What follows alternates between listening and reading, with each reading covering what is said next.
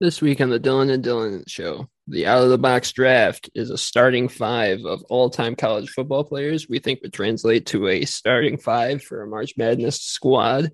Question and answer covers whether or not professional players should be allowed to bet on games and NCAA brackets versus fantasy football. This week in sports covers the NFL quarterback news and Aaron with Aaron Rodgers, Russell Wilson, and Carson Wentz. And Dylan and Dylan pick the winners of the Power Five conference tournaments with this week's conference tournaments in basketball starting.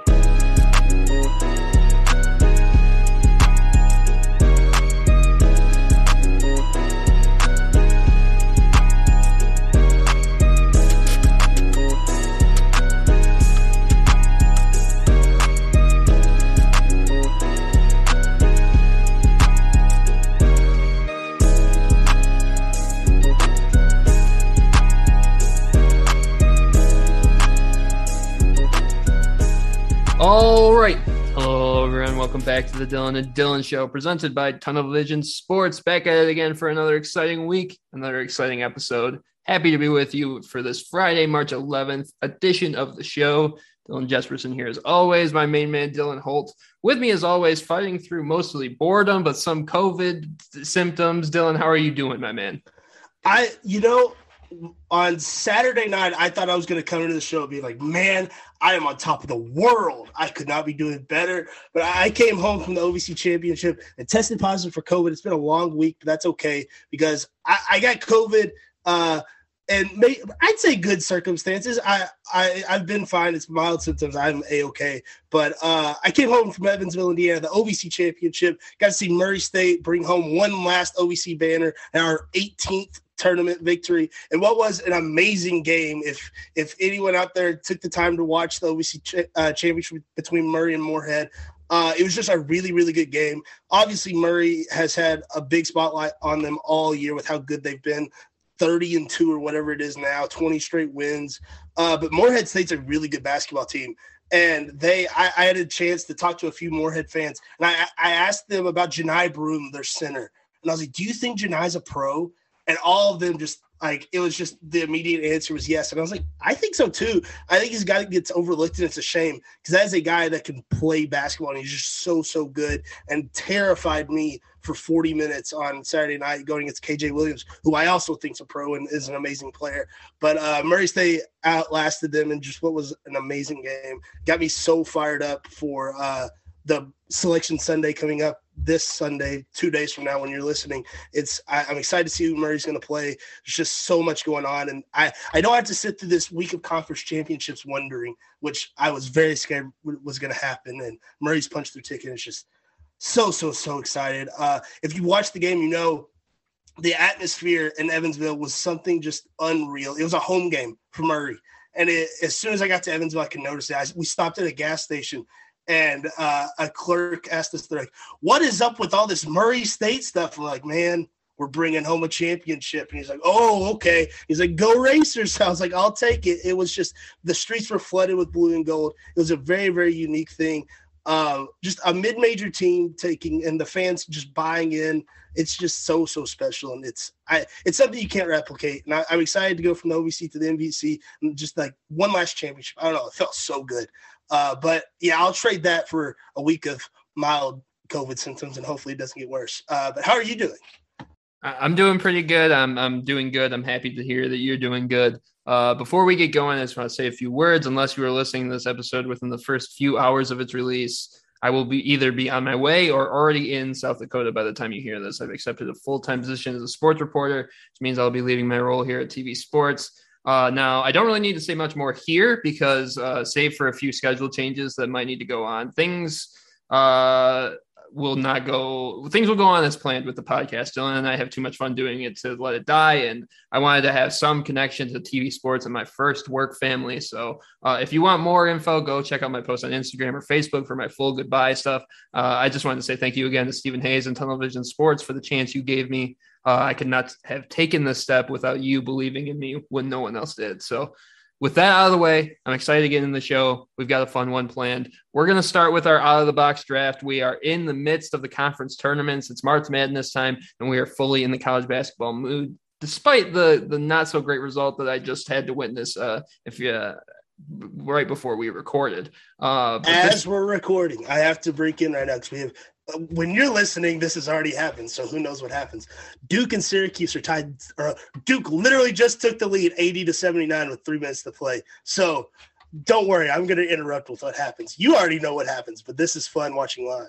Yeah, I have it on my phone as well. I've got it ready to go, so I'm I'm watching it as well. But this week's, uh, if you can't tell, we're fully in the college basketball mood, and this week's draft is a bit of a twist on our on a regular draft. We are drafting a starting five, but not of college basketball players, of college football players. We are drafting a team that we think uh, would translate to a college basketball roster. Dylan came up with the idea. Uh, I loved it and immediately had a few picks come to mind. So I'm excited to get going. Dylan already flipped the coin. We already know I picked tails. So what do we got?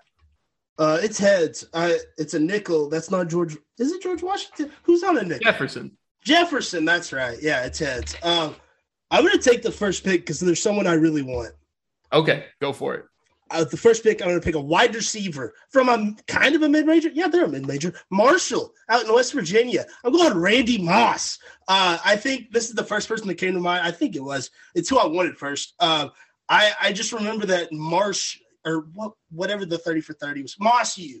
I don't know. The 30 for 30 about Randy Moss. I can't remember what it's called um, where they showed the highlights of him and Jason Williams playing high school basketball together. And they talked about Randy Moss could have been a pro basketball player. And obviously, if you know anything about Randy Moss, one of the most spectacular athletes ever.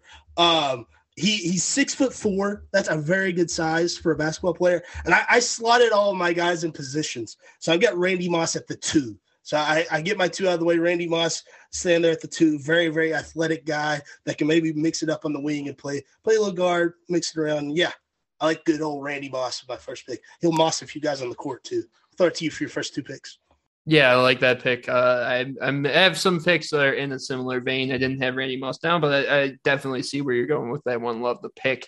Uh, I also have my guys slotted into positions in my starting five. With my first pick, uh, as a Michigan fan, this one hurts, but I'm going Terrelle Pryor uh, because uh, we could have had Terrelle. Uh, Terrelle ended up starting the downfall of the Jim Tressel era at Ohio State back in the day. Uh, but Terrelle Pryor was one of the most highly touted recruits in the country for not only football, but basketball. He was the number 28 player in the country, according to rivals, coming out of high school. He was thinking about playing both sports at whatever school he picked. And he was picking between Michigan, Ohio State, Penn State, Notre. I mean, it was like he was going to be a two way player. He ended up uh, having a pretty successful career at Ohio State and going on and doing some some decent things in the NFL. But uh, I mean, at six foot six, 235 pounds coming out of high school. I mean, those measurables fit into the NBA nowadays. So, uh, and if you need anything more, just go back and look at his high school highlights. They're insane. Uh, he would have been a beast on the court. So I'm taking Terrelle Pryor at my three slot. He's going to be my small forward. Uh, for my second pick, I'm going for my center. Uh, and this one has a bit of a connection to you and me. I'm going with Taylor Lewan. Taylor Lewan is much more well known as uh, uh, for his time in the NFL with the with your Titans, but he was a beast at Michigan as well. He was one of those guys where his presence made him more of a weapon than his skills.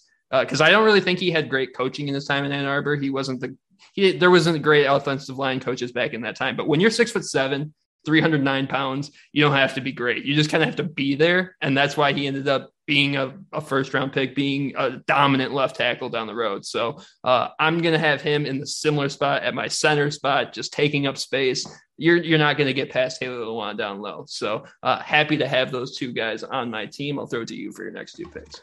I like both those picks a lot. I did not even think about Terrelle Pryor, and I definitely should have. Taylor Lewan also slipped my mind. I definitely should have thought of him. Taylor Lewan's been on my mind a lot, specifically this week with cuts going on in the NFL and stuff. But yeah, I, I yeah, neither one of those, neither one of those guys came to mind. I, I love both those picks.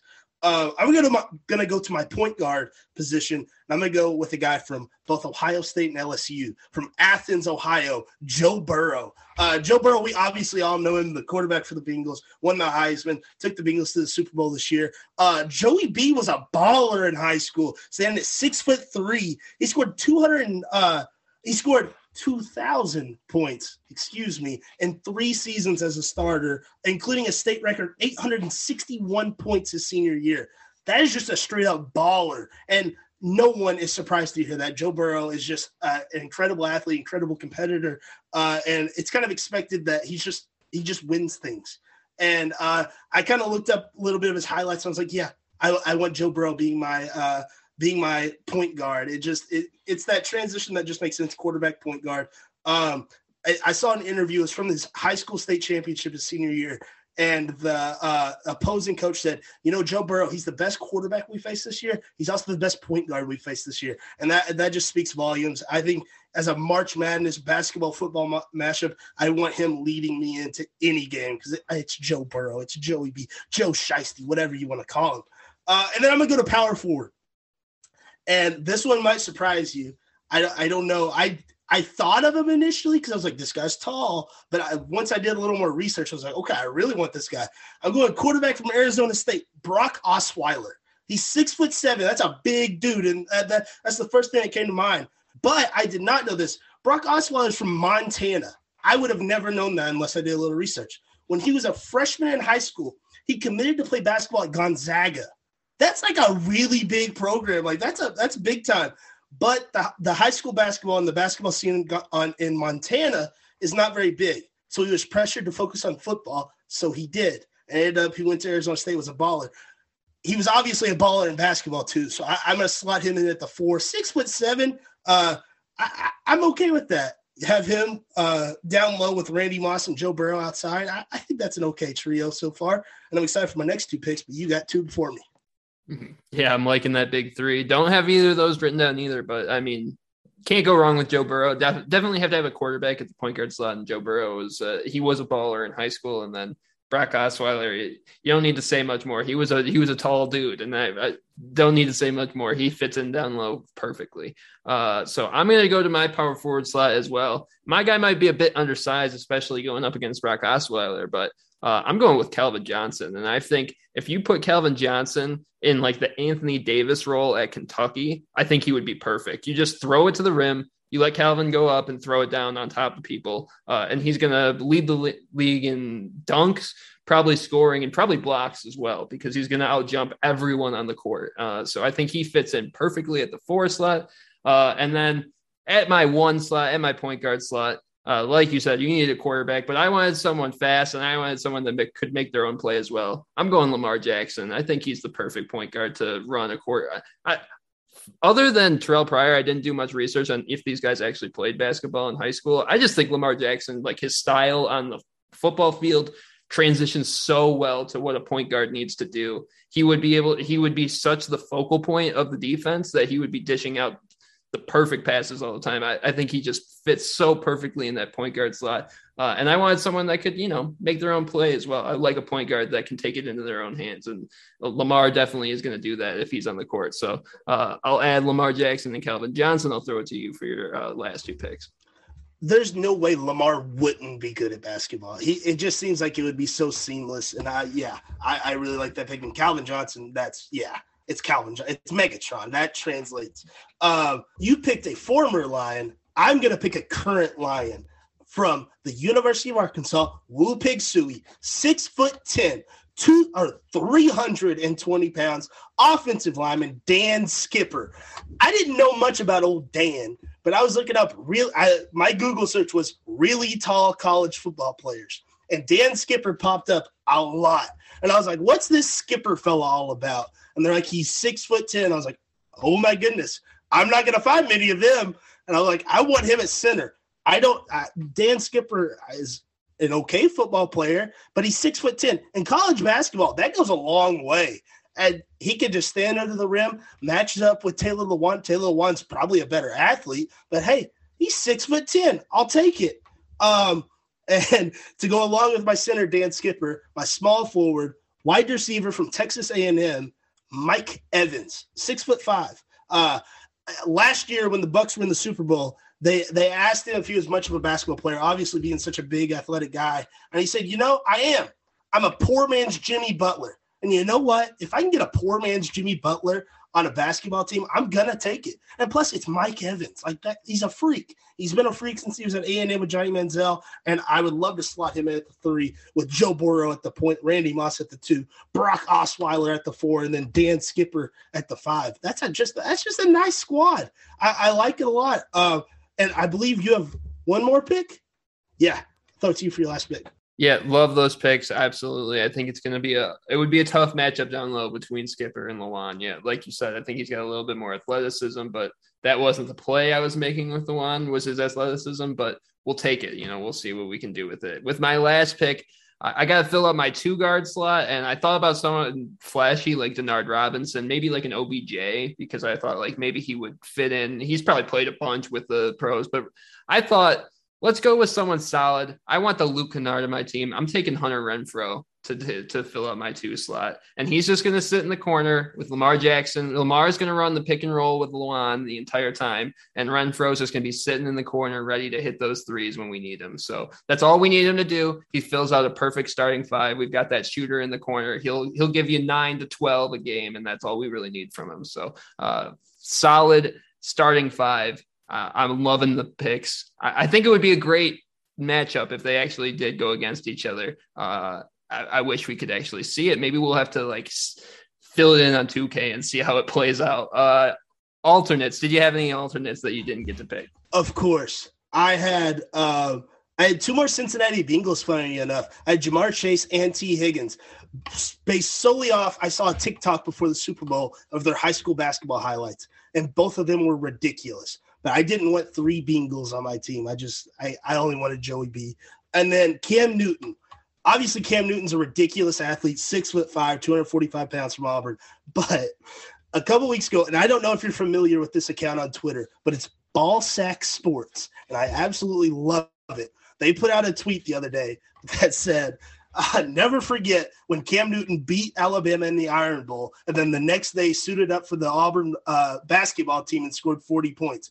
Fooled like a million people on Twitter, and I just think it's the funniest thing ever. And the thing is, like, everyone believed it because it's believable. It's Cam Newton. So I was like, yeah, I'd want Cam Newton on my basketball team if I was Auburn, or just this hypothetical Dylan Holt team. So yeah, uh, Cam Newton almost made it. it. I had Cam Newton set up to where if you picked anyone I had, I was just going to slide him into that position because it's Cam Newton. I could see him being a big point guard like Magic Johnson. I could put him at the two, the three.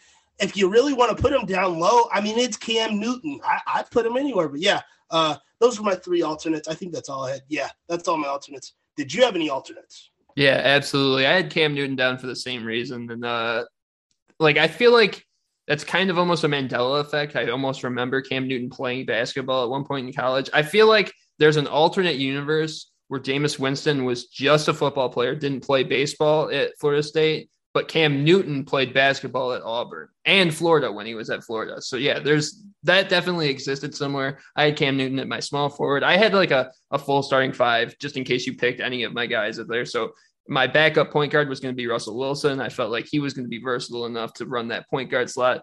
Uh, I said at my two, I think Denard Robinson would fit great in like a versatile style two slot. Uh, Cam at my three slot would have been awesome. At four, I think Gronk would have been an awesome power forward, just running that pick and roll in the same way, but just dirty up in the rebounds. And at five, Jake Long, same thing for Taylor Lewan, just big man, big left tackle that can just do everything down low. And uh, he was he was the original left tackle that I remember at Michigan. Lewan kind of came up and was the more athletic, more spry version of Jake Long, but both of them were super solid. And uh, I would love to have them in my center slot. I feel like left tackle and center go together like quarterback and point guard do.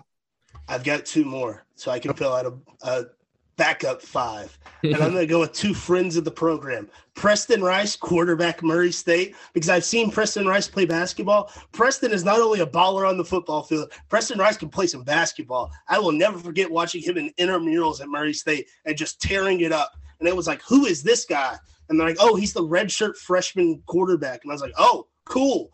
And then uh, from other slot, I, will say Preston's a, a one or a two or a three. Preston's physical. Uh, and my other spot can play either spot down low. Going Trey Hornbuckle, defensive lineman from Duke, because I saw Trey play basketball for like six years growing up, and Trey was a monster down low. Surprise, surprise, he's a pro football player in the CFL. Trey, Trey, Trey's just a beast, and I would love to have him at power forward or center, whichever one. Obviously, he didn't get to play basketball at Duke because you know he was there at the same time as Zion, but uh, I, I think he's good enough to make my squad. Uh, it's just he makes the ultimate. So yeah, Trey, Preston, and then the other guys.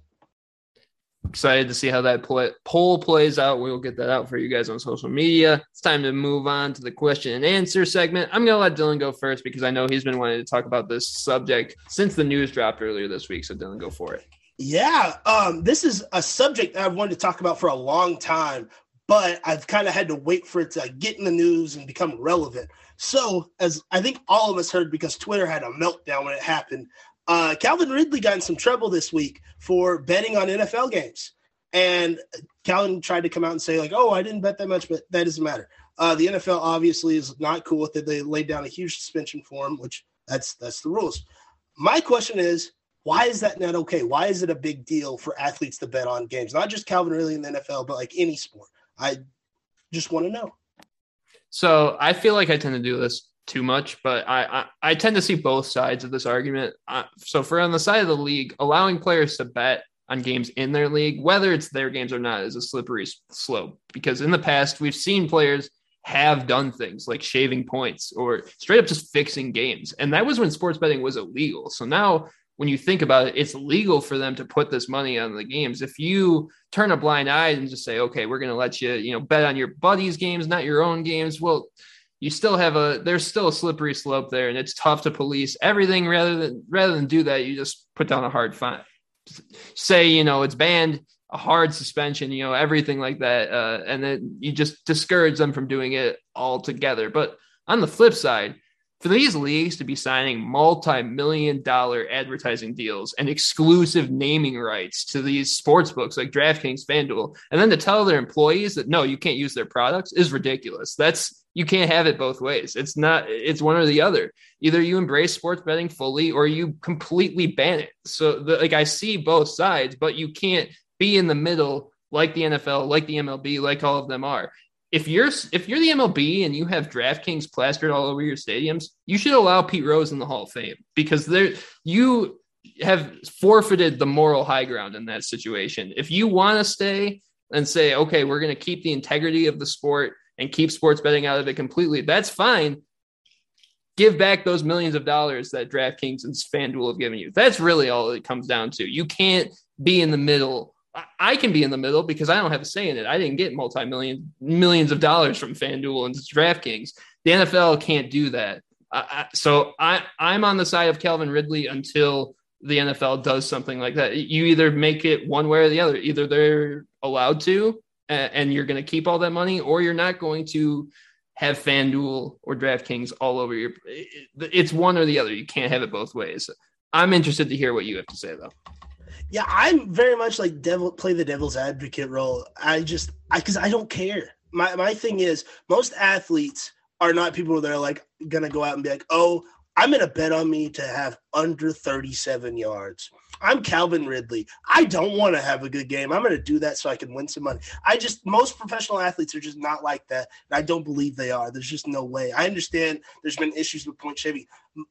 I think everyone with any ounce of common sense knows that professional athletes are full of pride and they want to go out there and leave a legacy and all these things and they're making money. They're making lots of it. So it's not like oh i gotta i gotta make this bet so i can take home food to the family. Like they're, they're okay with money. Um i i think like a solution would be you can like calvin ridley they roger goodell can sit down with calvin and be like hey you can bet on thir- or whatever other games than Atlanta. You can't bet on the Falcons.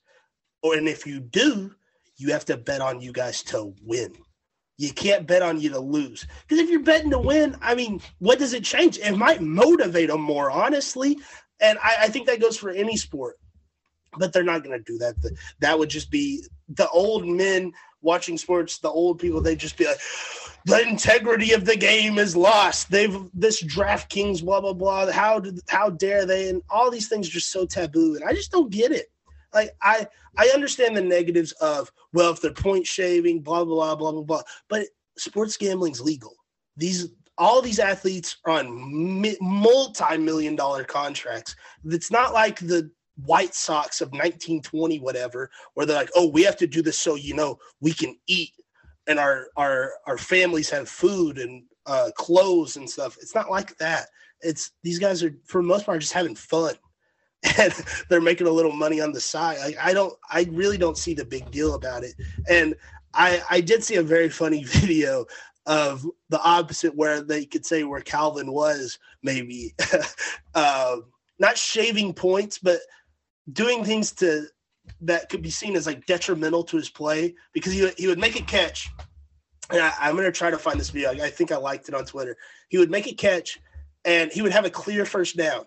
And then he'd like turn around and lose yardage. And it's like, what's going on? But obviously in football, I mean, skills players, a guy like Calvin Ridley doing that, it's like, yeah, he's just trying to get extra yardage. There's defenders there. He, he, turns around and he tries to do it. You see it a lot in high school and college. NFL, not as much, but Calvin Ridley's a young player. So, I mean, there, there's things there that can be explained, but there's also things that can be seen as fishy. I just, the amount of people that get so worked up about it, I just don't get it. I don't see it as this world ending big deal. Like the way that Pete Rose has been just exiled from baseball, it doesn't make sense. I, I think as things get less taboo, and that's the word I used with you when I was talking to you, was taboo. It's not, I don't think it's as taboo anymore. It shouldn't just be as big of a deal. Like you said, when you go to an MLB game or an NBA game, NFL game, DraftKings is everywhere. And you watch a game on TV, they're like, download the DraftKings app and use this promo code. If the Grizzlies make one three pointer, you win a hundred dollars. It's like, well, you're trying to get people to have gambling addictions, and at the same time, you turn around and be like, oh, no, no, no. Calvin bet a hundred bucks out of his seven hundred billion dollar contract. He can't have a job. He has to sit out for a year. It's just like you said, they got to make up their mind, and it, it's very, very annoying. I just I don't get it.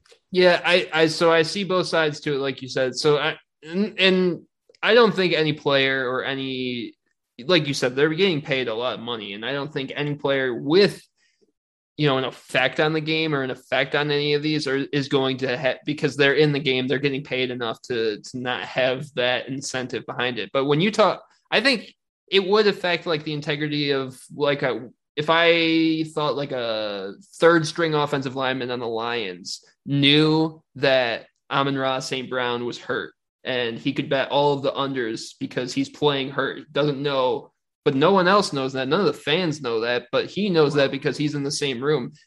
He can d- maybe double his salary because he knows, like he knows that information. That is where it gets a little, and I would not, I would not be okay with that if I knew that if something like that came out. But on the flip side, the NFL really doesn't have a moral high ground to stand on with like we said there's just nothing there if you're going to take all this money from these sports books you just can't it, there is no room for you know one or the other. So you got to do something about that. I'm I'm in agreement with you there. So, uh, do you think, um, or what are the odds? Do you think that some NFL executives gamble on games? Oh, yeah. I have to imagine there's some. There's so many. I'm sure. I'm sure they all do. Yeah. Yeah.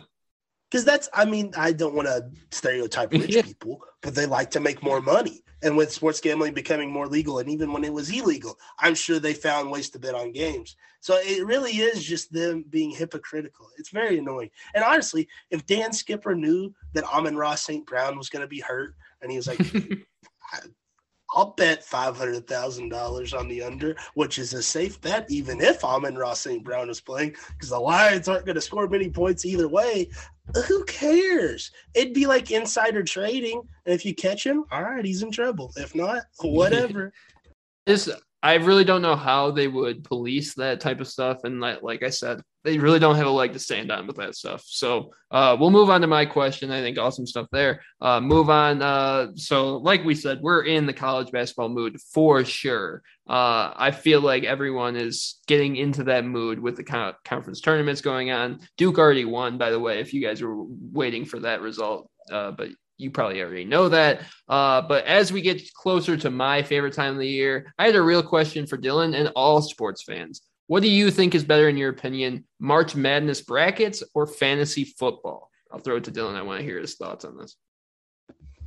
Um, Duke had a really nice run at the end of that game. I, I, wanted to point that out. If you watched it, you're sitting there, you're like, man, yeah, they did. They, they went on a nice run there after it was tied. Um, for this question, uh, fantasy football or the bracket challenge, uh, filling out a bracket, I I've struggled with the answer for this because I love both of them so much, and I think it comes down to this: for longevity reasons, it's definitely fantasy football because like obviously me being a Titans fan, I've been so invested in the NFL the last few years because the Titans have been so good, where it hasn't been hard to turn on football every Sunday. I, am just like, I, I want to watch the Titans. I'm fired up. I'll keep up with what's going on in the league because I want to know who the Titans are going to play in the playoffs. Like, I, I'm curious. Like, that's why I was so ingrained on the Bengals this year because I saw them coming up. Obviously, I watched them week one, but like, I, I saw them coming up and I was like, this is a team that can play. And then obviously, you got to keep up with the Chiefs, the Bills, all these teams. It, it's easy to keep up with when your team's good. But when you're not, you got fantasy football going and it, it, makes it so easy to know who's doing good in the league. Obviously, fantasy football can be a little skewed where you're like, you think this guy's like dominant, and he's just like he's all right. The the team uses him a lot, and he gets a lot of points. Um, but it, it, gives you a good insight, it keeps you involved, and it keeps you. It's a nice group activity for 18 weeks or whatever that it, ha- it takes forever. Uh, but the bracket, it's I feel like those like from this Sunday until Thursday, it's just so joyous and when that first game tips off, you're like, oh my God, here we go. And then you get that first win. It's like, all right, this is the perfect bracket. It's happening. And it's like, you, Dylan, you have Murray State winning it all. It, it doesn't matter. This is the perfect bracket. And it's just, I don't know, it's a unique feeling that you can only get with a bracket. Like fantasy football, there's nothing that like you're chasing a perfect fantasy football season. Like that's been done, I'm sure. I don't know. I'm I'm not good at fantasy football. I will never have a perfect uh, fantasy football season. But the perfect bracket, that's what everyone's attaining for. And like not everyone plays fantasy football. Like you got to be a pretty big football nerd to play fantasy football. Like you, you got to really love football. Whereas a bracket, it's like ever since I was in like what probably fifth grade, fourth grade, I would go to school and they would just print off brackets and have the class fill it out. And there'd be people that had no idea and they would just write in team names. And that's awesome. And most of the time they would do better because they have no idea. And because March Madness is so unpredictable. I don't know. It's just so much fun. I think both of them provide great ways uh, for people to get together, and talk about sports.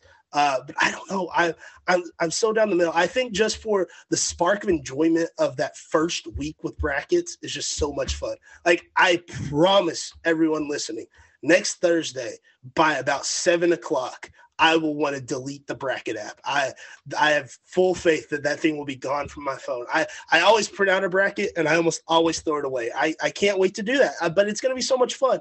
And I know my friends are gonna make all right, twenty bucks, turn in a bracket, and I'm gonna Venmo them twenty bucks, and it's just gonna be basically throwing it away. But it's gonna be fun. It, it's fun. Um, I don't know. I I I think both of them are a lot of fun. It's just fantasy football has a lot of longevity, whereas uh, the brackets, that burst of enjoyment for a week or two. That's just it's the best. Yeah, uh, so I'm biased uh, because I prefer not just college football over pro football, but college sports in general over pro sports in general. Uh, but not only that, but I'm brutal at fantasy football. Not only do I suck at drafting teams, I cannot offer a fair trade for the life of me, and I do not make. I either don't make any moves for an entire season, or I just get swindled and I, I don't have a team by the end of the year. Meanwhile, I and I feel like everyone has this. We've all had some success in our brackets. There's been that one time, and for me, it was just last year. There was a second last year where I think I was alone in number one on the ESPN Tournament Challenge because I got a loss. I was at the 100th percentile. I got a loss. I had I got something wrong, and I was still in the 100th percentile. So I'm pretty sure I was alone in first place for a second which is just like a rush. And like you said, the rush of that first week of making picks and making games uh, and having that success early on, even even though you know it's false and it's probably you're not even gonna have all of your final four teams at the end of it. Uh, it's so universally loved. Uh, you don't need to, like you said, you don't need to know what you're doing. You could be like us and be really knowledgeable, or you could know nothing about college basketball and you have an equal chance to win your bracket pool. Uh, and I think that's just what makes it so much fun. You can be wh- whoever uh, and then just fill out a bracket and it'll just be insane. So uh, that's what's fun about March Madness. It's my favorite time of the year. So I think brackets are a lot more fun. Dylan's got something going on over there. Texas TCU is very tight right now. There's about a minute 15 left, and TCU just took the lead. I checked the score like 20 minutes ago, and Texas was up by like 20. So I don't know how this happened. I just love March. Um, I want to add on to that though. You, you talked about how like yeah, you can be knowledgeable and you have no idea really because March Madness is so unpredictable. My mom last year, I will never forget this. She walks up to me and she says, "I filled out my bracket. I want you to look at it." And I'm like, "Yeah, word. I'll look at it, mom." and she had Gonzaga and Baylor in the in the national championship. I was like, that's really good. Like I I didn't pick that, but I was like, that's good. Both these teams have been dominant all year. That's a good pick. And she said, "What's that G team?" I said, "Gonzaga." And she's like, "Yeah, well, where are they all about?" I was like, "You know, they're just like the maybe the best team ever." And she's like, "Oh, well, I picked them because they were the one." And I was like, "Fair enough." And then I was like, "Why'd you pick Baylor?" And she's like, "Well, that's we have friends that went there." And I was like, "Okay, that whatever works." And she picked Baylor to win it all, and she she won money at work in the work pot. It's like, how does that happen? Like just blindly filling it out, and it just works out. I I've got to where when I fill out a bracket, I always fill out like six or seven. And I, I, like to do the one where I'm like thinking and like being analytical about. It. I'm like, well, this team has a top 50 defense and they've performed so well against the team, blah blah. And the, the the common matchups, they did this, all that, and spend a little bit of time on it. And then I'll go through and I'll be like, all right, so this team's mascot is the Bulldogs, and this team's mascot's the Boilermakers. No way a Bulldog's beating a Boilermaker. And I just go through like that. I think that's a lot of fun. There's so many ways to film out. I, I think the variety and that short term burst. And like you said, I think I, I prefer college sports more than pro as well. But pro's getting up there. I like pro sports a lot. It's growing on me more and more as I get older. But I, college sports is just a different, unique thing. Like, don't get me wrong, I love the Tennessee Titans. I never get a burst of joy like a Murray State basketball victory. It just means something else to me. The Titans win the Super Bowl. I don't think it would mean as much as a Murray State first round victory in the NCAA tournament. It's just I don't know. It just it's harder and it just means so much. I I I feel like college sports. I don't know. It's that sense of community. Like when I, I've talked about it a lot on the show already, but like being there in Evansville last week, like every bucket, it seemed like everyone the crowd was like on the court with them. Like we just did that. Like I woke up Sunday morning, I was like, wow, I won an OVC championship last night. And I really felt like that. I was like, I'm a champion. I, I think that sense of college camaraderie and community just makes it different. And when you've got a team in the bracket, it makes it where like, do I pick against them? And like obviously, I'll go ahead and tell you, Murray State's winning the national championship in like 30% of my brackets. Just get ready.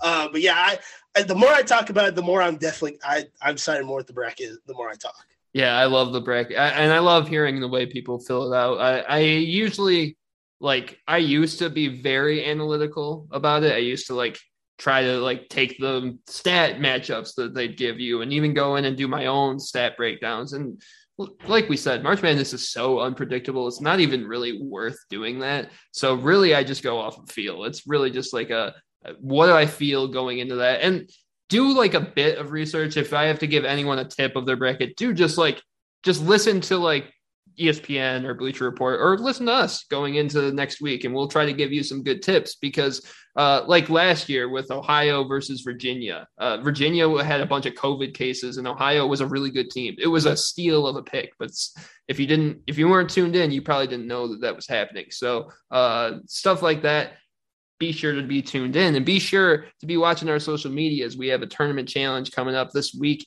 uh, similar to what we did with the uh, with wait what what did we do that for? We uh the, the bowl, bowl games. Yeah, the bowl similar to what we did for the bowl challenge. We're going to be doing a tournament challenge through ESPN, so we'll be sending that link out to you guys so you guys can sign up, and we'll have a prize for you at the end. I'm not sure if it'll be uh, the same or if it'll be different. We'll have to talk about it, but we'll see. Dylan, what happened? TCU took a two point lead about 20 seconds ago. Texas dribbled down the court, no timeout. That's a ballsy move by Shaka, but I love the confidence in his players. And they missed a pull up jumper from mid range. TCU got the rebound, ran out like 10 seconds. There's 15 seconds down. They're headed to the free throw line, up by two. Wow. All right. We'll keep you informed on that. You probably already know what happened, but awesome stuff as always. We'll move on to this week in sports. A wild flurry of news surrounding some of the biggest quarterbacks in the NFL happened this week after all the talk of this being his last dance. Aaron Rodgers returns to Green Bay on a mega deal. After a subpar year in Seattle, Russ is done and is being traded to Denver in exchange for a haul of players and picks. Uh, and then finally, Carson Wentz is on the move again, being traded from Indy to Washington. Dylan, what's your reaction to the moves uh, around the NFL that popped up this week? So I feel like the quarterback news the last few days, it's like that meme. It's the three-headed dragon, and you got the two serious dragons, then you got the one silly dragon. Because you got got the Aaron Rodgers news, which everyone no one knew what was gonna happen with Aaron Rodgers. We've talked about like I, I said like the only people that know are like Joe Rogan and Pat McAfee, and they didn't even know. And Aaron Rodgers decides to go back to Green Bay on a two hundred million dollar contract, which is just crazy. Russ got shipped to Denver, which apparently had been in the works for like two weeks, which is cool. It's cool that it didn't get leaked. Like I didn't hear anything about it. Like obviously I follow some NFL people on Twitter get my news that way. I follow a lot of Titan sources.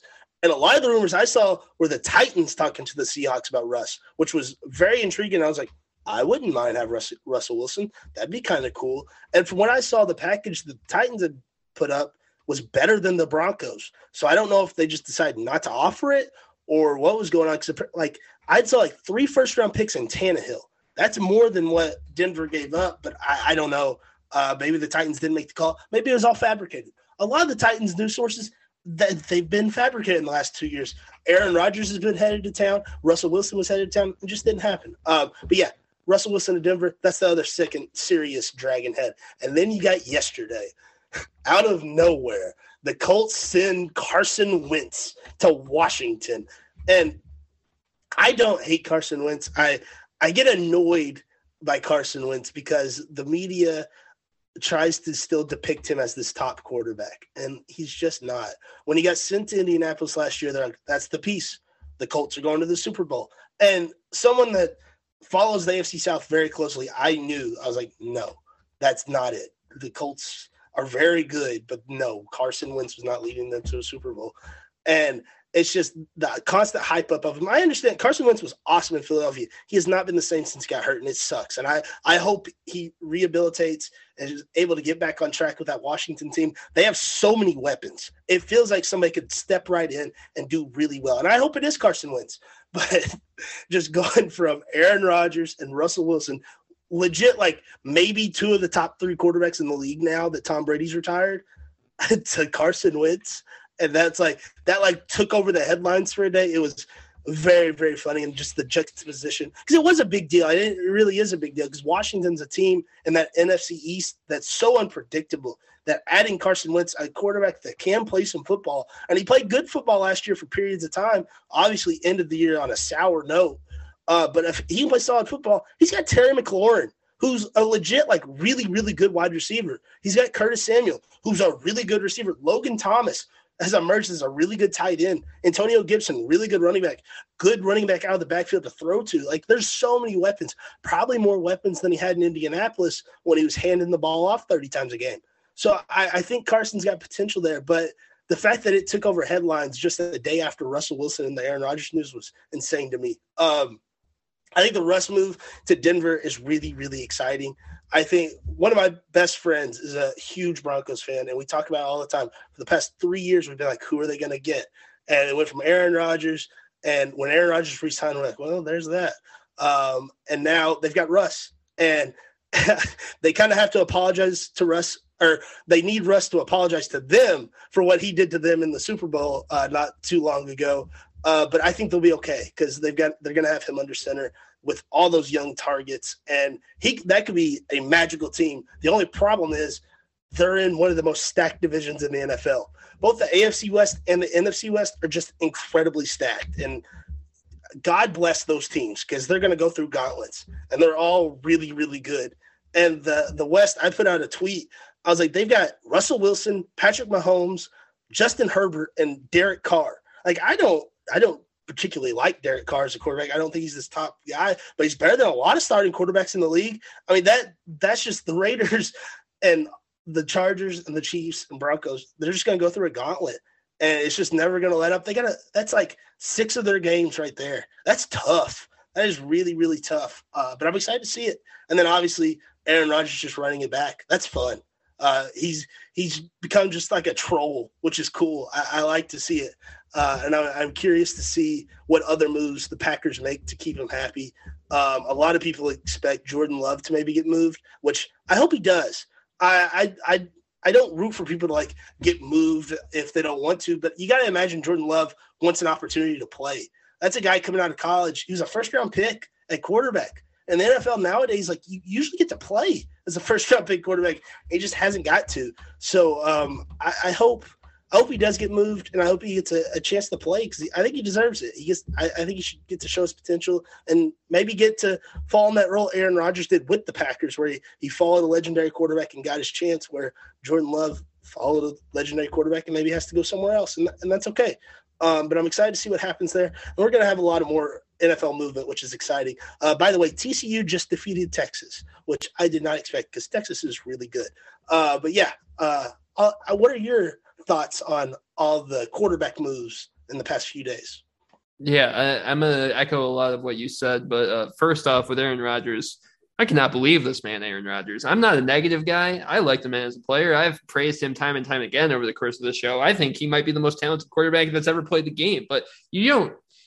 I think I flipped on the dude, Aaron Rodgers, because no way you make all this noise about the respect you don't get with the organization. Then you post all this last dance stuff on social media. And then when it's time to put the, your money where your mouth is, you just stick around for a boatload of money. I, I don't like that. I don't think I don't think that that was like the move anyone expected, obviously, because he had said so much negative stuff about Green Bay. I just don't understand how they mended that situation and now how they're going to go forward with that. And I think this should put a ton of pressure on Aaron Rodgers to win again because, like I've said, I've, I think he's a great quarterback. I think he's one of the best ever, but he has as many rings as Matthew Stafford does now. Uh, if he wants to claim that legacy, uh, that I think he's capable of, he has to win again, especially when you sign a mega deal like this. You've got to be a winner now. Like, and you're getting Davante Adams back.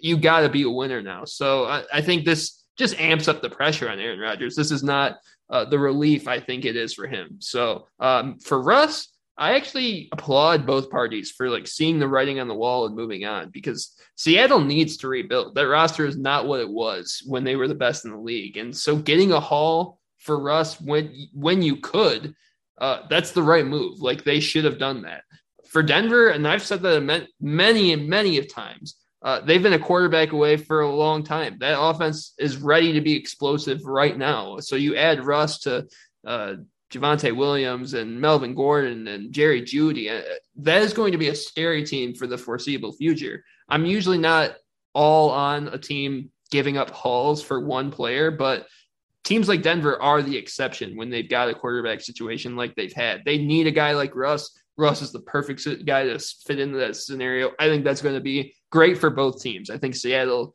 uh, gets what they can out of Russ while they can, and Denver gets a quarterback while they need it. And then, like you, you summed it up perfectly for Washington. I don't really know what to say about that organization. I I think people forget how good Carson Wentz was as an Eagle, but like you said, I think the media and the organ- and organizations keep forgetting that he hasn't even been close to that since he got hurt. It's not his fault. Some injuries do change players from being the player that they are, and he's changed from being borderline elite to just a really good quarterback. He's like a fringe top 32 guy in the league now. That's not bashing him. That's a really tough thing to do, but he's nowhere near what Carson Wentz was as as an Eagle, and I don't think he's ever going to be that way. So uh, it's tough to watch an NFL organization on the other end. Like we see Seattle and we see Denver making the perfect moves. It feels like that's just the right moves for those teams to make, and then for Washington to be like two steps behind the general NFL fan. Like I'm not even deep into Washington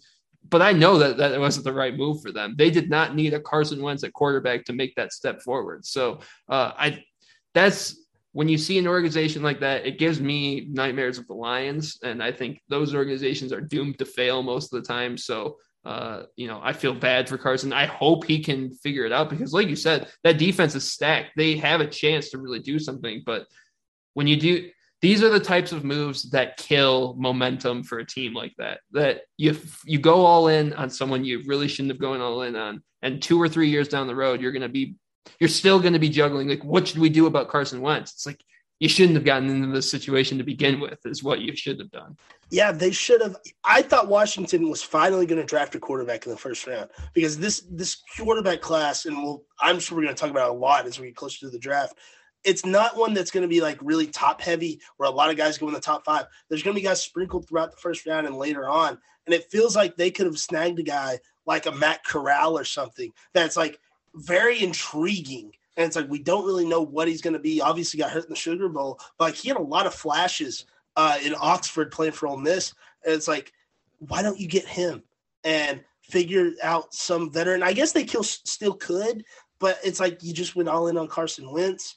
Um, you obviously should you play you should play him. Don't I wouldn't I don't know. Washington does weird things like this though. When they drafted RG three, they drafted Kirk Cousins. Like they do weird stuff with quarterbacks. I I wouldn't be shocked if they ended up drafting a quarterback, but it just it would feel so weird because you know Carson Wentz fully expects to be the starter there for a little while, and it's like why would it would just kill the morale and it would instantly make a competition. I don't know. It feels really really weird. Um, I'm intrigued to see what happens because it it feels like that team is so close to being so fun and exciting, and they just do things to shoot themselves in the foot. And the fact that they are so close to being exciting with all the things going against them is such a testament to Ron Rivera and who I, their general manager, whose his name escapes me, but they've done such a good job. And it feels like you could drop a guy in like a Matt Corral or Malik Willis, and they would just be fun. And they've got Carson Wentz, which I know Carson Wentz can play an entertaining style of football, but it's just not. I don't know. As watching the way Carson Wentz's career has gone, it just doesn't jump off the off the phone screen at me. I didn't see that, and I was like, "Oh, Washington might win the East." I was like, "Hmm, yeah, that's Washington. That that sounds about right." It's just I don't know. It's it, it seems like it'd be very demoralizing if I was a Commanders fan, and I'm like, "Okay, we got Carson Wentz at quarterback. Like, I'll wish for the best. I, I guess I'll break out a number 11 jersey. I don't know. I, I, I wouldn't be crazy about it. Yeah. It feels a lot like Jared Goff coming to the Lions. That's for sure. Uh, finally, like I said earlier, it's conference tournament time. We figured it'd be. I you mentioned it's conference tournament time. Boy, oh boy! I didn't want to say this because I wanted to talk about Carson Wentz. Florida, we've talked all throughout the show. We had the Duke Syracuse stuff, Texas TCU. Florida and Texas A&M just played an amazing game. Florida came back in the last minute. They went on a 12 to 3 run to force overtime. That's incredible. That's March. That's that's the college basketball gods being like, we're gonna make this game amazing. And then in overtime, Texas A&M hit an off-balance three with 0.1 seconds left to win the game. That's that's March. That's incredible, and it sends Florida to the NIT, and A&M remains on the bubble that is just fun. That's yep, that's March for you. Uh, like I said earlier, it's conference tournament time, and we figured we should pick our favorites to win each of the Power Five conference tournaments. Uh, it's, it's going to be a little risky with some of these picks because some of these teams play after we record. So by the time you're listening to this, they might already be eliminated. But We'll take our chances. I'm going to go in alphabetical order. We're going to start with the ACC. Who do you like out there? The Blue Devils of Duke. It's Coach K. Uh, I last week we picked UNC Duke, and I was like, it's Coach K's last home game at Cameron. He's not losing to UNC. That's the safest pick of all time. But obviously UNC beat him. Uh, I'm going with the same kind of mentality with this. It's Coach K's last ACC tournament. I just don't see him losing it. And like I know North Carolina, they played really well. I did not expect them to play that well at Cameron Indoor. But I just think that's the wake up call for Duke. They really got embarrassed. They got clowned on the internet after all that. And I, I really think that's a wake up call. They really almost got clowned today, as as you heard. But that last run they went on was really, really impressive. They looked like the Duke we've seen throughout the year. I, I think I think Duke's the team to beat. I, I got to go with the Blue Devils. I do think they're the team to beat, but I'm not talking myself out of it this time. I said that North Carolina was underrated last week, and then I still picked Duke. I'm picking North Carolina to win the ACC. I think you, this is just a team that gets hot at the right time. The ACC is weak. Uh, outside of Duke, I don't see any other team like making an easy run to the championship. So if Duke almost got upended by Syracuse today, if they get upended before they have to face North Carolina, I could see them really potentially having an easy role for North Carolina to go through and win that tournament. So I like North Carolina. I think they've been underrated all year. I think they're gonna I think they're gonna win the ACC and lock their spot into the tournament. They were already they're already in now for sure after beating Duke, but uh, I think they'll lock their spot in with the with an ACC tournament, get that automatic qualifier. Uh, Big Ten is underwent underway already. Uh, Michigan suffered a a March Madness type defeat, giving up a 17 point lead to Indiana, probably getting Indiana into the dance. But uh, so I won't be picking Michigan to win the Big Ten tournament. But who are you like in the Big Ten? I like Purdue. I've liked Purdue all year. and I think it's because I have Stockholm syndrome from the from the Music City Bowl, where I, I, just when I go to sleep, I hear that boiler up chant, and it's just like I don't know. I, I feel like they've taken over my brain after that traumatized. But uh, uh, but I think they're they're just a fun team. I I really enjoy watching them. I feel like every time I turn on ESPN, they're playing. I feel like they play a million games a week, and they're just really good. Jaden Ivey is legit like a top three player in the country, and I he's so much fun to watch. I remember before the season started, people compared him to Ja Morant, and I was like, no shot. There, he no, no one's like Ja. He's not quite Ja, but he's really, really good. And I just I like watching this team. They're it's Purdue. They're they're a team that plays really good basketball. They they've got this brand under Matt Painter, and I I think that the team to beat. And if I'm not mistaken, Johnny Davis is hurt for Wisconsin, and I that I really like Wisconsin. But if they don't have Johnny Davis, it's gonna be tough for them to win. I think Illinois is a team that can do it too. But I just think when Purdue plays laser focused, they're going to be really, really hard to beat. And I think they're going to play laser focused in this Big Ten tournament. So I'm going to go with Jaden Ivey, Zach Edey, and the Boilermakers. Who do you have?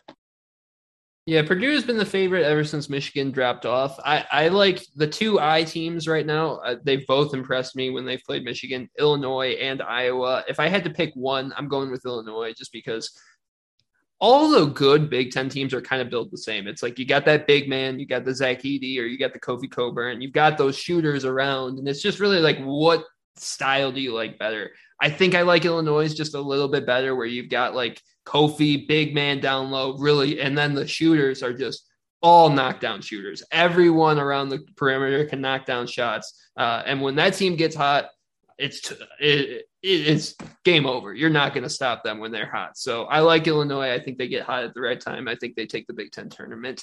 Uh, we'll move on to the Big Twelve. What's your thoughts on a pretty interesting Big 12 tournament, to say the least. Coming into this, I was going to pick Texas. I, honest to God, was going to pick Texas, and they just lost. Uh, I really, I this is like not like a moment of uh, prisoner of the moment. I like TCU. TCU's been on fire lately. Jamie Dixon has done an amazing job uh, with that program. He's making them just a good basketball program. Uh, they beat Kansas not long ago. They beat Texas today. That that's a team. I mean, the Big 12 is weird because they are good, but it's like an SEC football type scenario where they just beat each other up. And it seems like with this being a tournament, it really is unpredictable. I could see TCU somehow winning it, but I, I think it's hard to pick against uh, Kansas or Baylor. I'm going to go with Baylor. Um, I honestly, it's just because I don't want to see Kansas win another one, and I'd like to see Baylor win it. Uh, I think Baylor's a team that I've played paid really close attention to all year, and they're just really fun to watch when they're playing where they're hitting all cinders. A lot like Purdue, they're a team that I don't think many team can many teams can beat. And when they get going, it's just they're so much fun to watch, and they're just almost unbeatable. But they also have games where they can't hit a shot. So who knows? Uh, but yeah, I'm going to go with the Bears of Baylor, the defending national champions, take home the conference uh, title. Who do you have in the Big 12? Like you said, it's very unpredictable. But when you enter a conference tournament like this, where it's very unpredictable, you kind of just got to go with like the team that always does it. That's why I'm picking Kansas. It's like when the S, like you said, it's the SEC football. When everything's super unpredictable and everything's up in the air, it's going to be Bama at the end of the day, and that's what Kansas is to Big Twelve basketball. I expect them fully to just find the right switch right as they go through the conference tournament and probably earn themselves a one seed going into the tournament because that's just kind of what Kansas does. Uh, we'll move on to as Bill what Bill Walton would say, the Conference of Champions, Pac-12. Who do you like out west? Pac-12 is weird because I love the Pac-12. I love Bill Walton. I love staying up to watch Pac-12 basketball. Uh, I love staying up to watch Pac-12 football. And as everyone knows that listens to the show, I've become a supporter of USC.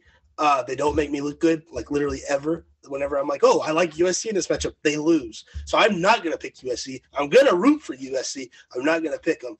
Uh, I think it comes down to Arizona or UCLA. And based solely off of what happened last March, I'm going with UCLA. I think this is a team that still has that magic just inside their veins. I think Mick Cronin, he's so used to postseason basketball with everything he's done. I, I think he fires UCLA up one more time, wins a wins a Pac-12 championship. That's where UCLA belongs at the top of the Pac-12. I think the Bruins get it done, and hopefully they spark another nice March run because that would be fun to watch. That was a lot of fun last year, and I hope UCLA does against. Yeah, the Bruins. Who do you have in the Pac-12? Yeah, I still have a little bit of bad blood because UCLA did end our season last year, but uh, I also said at the beginning of the year, I saw Arizona play Michigan earlier in the year. Arizona is a really, really good team, and I'm picking Arizona. Bennedict Mathurin, that dude can straight up ball. And a lot of times, I, I, don't like being as cliche as I'm being right now, but a lot of times when you have the best player in the tournament, that ends up being the, the biggest difference. And he is by far the best player out in the Pac 12, even better than Johnny Juzang or Tiger Campbell or whoever you put on UCLA. I think uh, he leads Arizona past anyone that they face, and I think they're going to be uh, the favorites coming out of the West. I think they're an underrated team, a sleeper team in the NCAA tournament. Watch out for Arizona. I've been high on them all year. I think they've got a real shot. We're going to move on to your neck of the woods, on to the SEC tournament. Finally, what's your thoughts on the SEC? I have no clue because this is on a neutral site, and these teams, like it feels like they only win at home. Like the top, obviously the top four.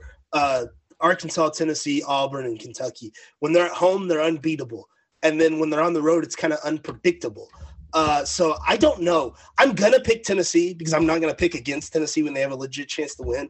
But I'll give you my analysis because the pick is just kind of I gotta pick Tennessee. I really think it's gonna come down to Kentucky and Auburn.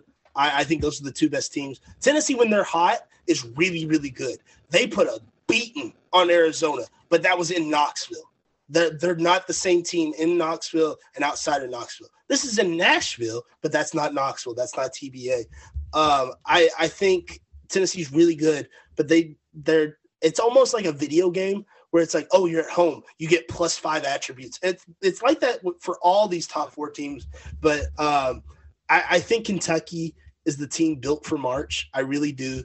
I think We've seen Auburn kind of cool off as the season's gone on. They're still really, really good. And I could see Jabari Smith doing amazing things throughout this SEC tournament and into March. But I think Kentucky's just they're built like a Big Ten team, centered around Oscar Tshiebwe, that big center, who I think is the best player in the country. I think Tshiebwe's going to win the Player of the Year and he deserves it. I think Kentucky's just really, really good, and I feel like they've somehow gone under the radar, which doesn't make sense because it's Kentucky. But I, I think it's it's probably going to be Kentucky or Auburn. Uh, I'm picking Tennessee, but I think it's probably going to be Kentucky or Auburn. Who do you have? Uh, I've got Auburn, and I'm uh, really just echo a lot of the things you said. But about Auburn, I think they're just the best team down there. I haven't watched the SEC much uh, compared to the other conferences, but when I've watched Auburn, they've looked like the best team out there. Uh, but it's tough. Like you said, it seems like home court was the big differentiator down in down south this year. So the fact that it's on a neutral court really does make it tough. I like Auburn because I think they're just the best team of all of them, but we'll see. That's definitely I think like the most up in the air going into the, the conference tournament. If the Auburn team that played on December 23rd against Murray State shows up in Nashville, they'll win it. That I watched that game as my first exposure to Auburn this year when they played Murray, and I was blown away. I was like, this team's awesome. They're the best team in the country by far. And obviously, they haven't played like that all the time. That was at home. They had a sold out crowd. They're all fired up. And I, I was very high at Murray at that time, just as I am now. And they just looked incredible. If they can do that, yeah, they're, they'll walk out of Nashville SEC champions. All right, that is going to do it from us at the Dylan and Dylan show this week. Dylan, do you have any final thoughts before we go? I do. I am so excited uh, as the conference tournaments have really got going. The past few days we've seen some action, but it's really, really going now, as you've heard throughout the show. Um, this Sunday, be sure to get on Twitter during the selection show. We're going to do a live Twitter space with you all. We're going to have some of the writers from TV Sports, hopefully. We're just going to talk about uh, the whole bracket as it gets unveiled. Hopefully, we get to talk a little bit about the conference tournaments. Hopefully, they have some exciting endings, some things we don't see coming. Obviously, there's already been exciting moments happen. Um, I don't know. There's a lot of exciting stuff. Excited to talk to you guys, talk with you guys as uh, the brackets get unveiled, and uh, hopefully, we'll start doing that more often. I think it's something that can be fun, and we'll do it whenever the selection show happens. I don't know what time that is. It'll be like five o'clock central, six eastern, somewhere around there. You know when it happens. You're a sports fan. You'll be watching. Yeah, and that, if uh, everything goes to plan, that'll be my first time tuning into you guys from South Dakota. So that'll be exciting stuff. Uh, looking forward to it. All right, that is going to do it from us here this week on the Dylan and Dylan Show. Here is where you can find us. You can find the show at Dylan Dylan Show on Twitter and Instagram. You can find TV Sports on Instagram at Tunnel Vision Sports underscore, TikTok and Twitter at underscore TV Sports, Facebook and LinkedIn Tunnel Vision Sports, and on the web at TVSportsMag.com. Thank you so much for listening this week. We'll see you all next week. Have a good one.